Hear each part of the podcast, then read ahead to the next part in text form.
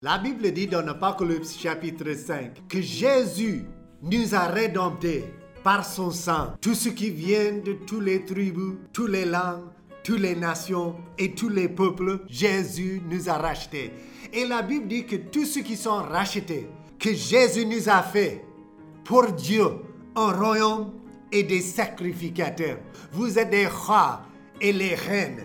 La Bible dit aussi que Jésus nous a fait des sacrificateurs, les prêtres, on peut dire. Nous sommes des prêtres à Dieu. C'est notre devoir, comme un royaume, comme des rois et comme des prêtres. Nous avons l'autorité de s'approcher à Dieu directement. Il y a beaucoup de signification dans cette phrase quand Jésus nous appelle des rois et des prêtres. Comme un roi, comme une reine, vous avez l'autorité sur Jésus-Christ de s'approcher à Dieu directement. Mais plus que ça, comme un prêtre de Dieu, vous qui êtes rachetés par Jésus-Christ, par le sang de Jésus, vous qui êtes purifiés, vous qui êtes des nouvelles créations, vous avez l'obligation de s'approcher à Dieu directement dans la prière par notre médiateur Jésus-Christ. Ça veut dire nous sommes tous des prêtres à notre Dieu. Nous sommes tous des rois. Nous sommes le royaume de Dieu sur terre. Ça veut dire le Saint-Esprit qui habite en nous, c'est lui qui nous guide dans la prière et dans la vérité.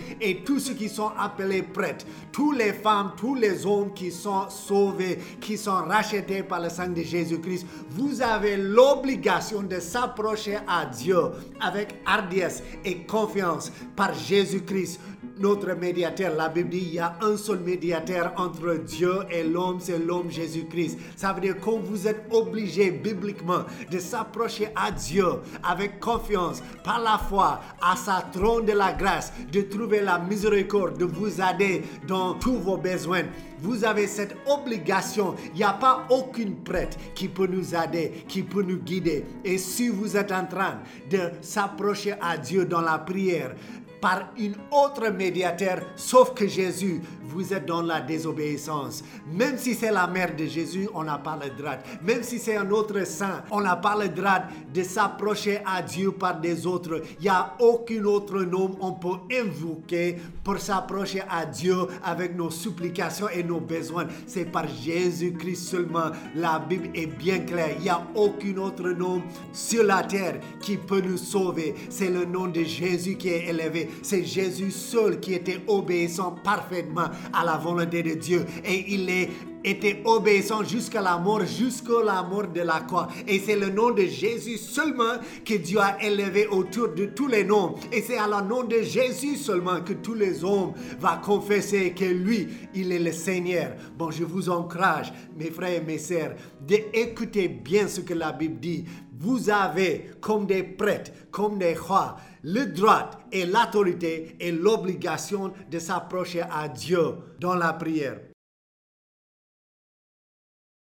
L'apôtre Pierre, il veut donner une description de l'Église, de qui nous sommes. Et dans cette description, il va partager quatre fonctions de l'Église. C'est important et essentiel qu'on comprenne bien c'est quoi notre rôle comme des croyants, c'est quoi notre responsabilité? Surtout si Dieu nous appelle, nous tous qui sommes rachetés par Jésus, nous qui sommes des prêtres, des rois, c'est quoi notre responsabilité sur la terre? Il y a quatre fonctions de tout membre de l'Église. La Bible dit, vous, au contraire, vous êtes une race élue. Il dit, vous êtes un sacerdoce royal. Il dit, vous êtes une nation sainte et vous êtes quatrièmement un peuple acquis, afin que vous annonciez les vertus de celui qui vous a appelé des ténèbres à son admirable lumière. C'est à nous qui a accepté Jésus-Christ. C'est notre devoir d'annoncer la bonne nouvelle de Jésus, d'être comme des lumières dans les ténèbres. Parce que nous, avant que Jésus nous a sauvés, nous aussi, on était dans les ténèbres.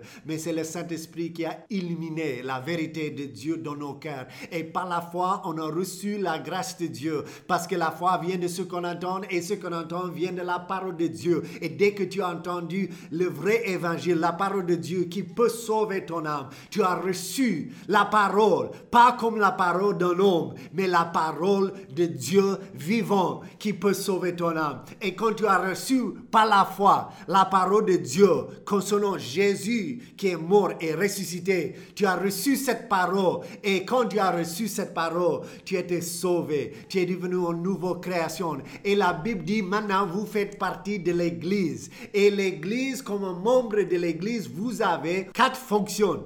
Et dans ces quatre fonctions, on va voir comment on peut accomplir cette responsabilité que Dieu nous a donnée, cette œuvre que Dieu nous a donnée, de d'être des lumières dans les ténèbres. Bon, premièrement, il dit, vous êtes une race élue. Bon, depuis que l'homme est tombé dans le péché par Adam et Ève, depuis ce jour-là, Dieu a toujours eu ses peuples élus. C'est à eux que la parole de Dieu était révélée et c'est à eux qu'ils ont accepté la parole de Dieu.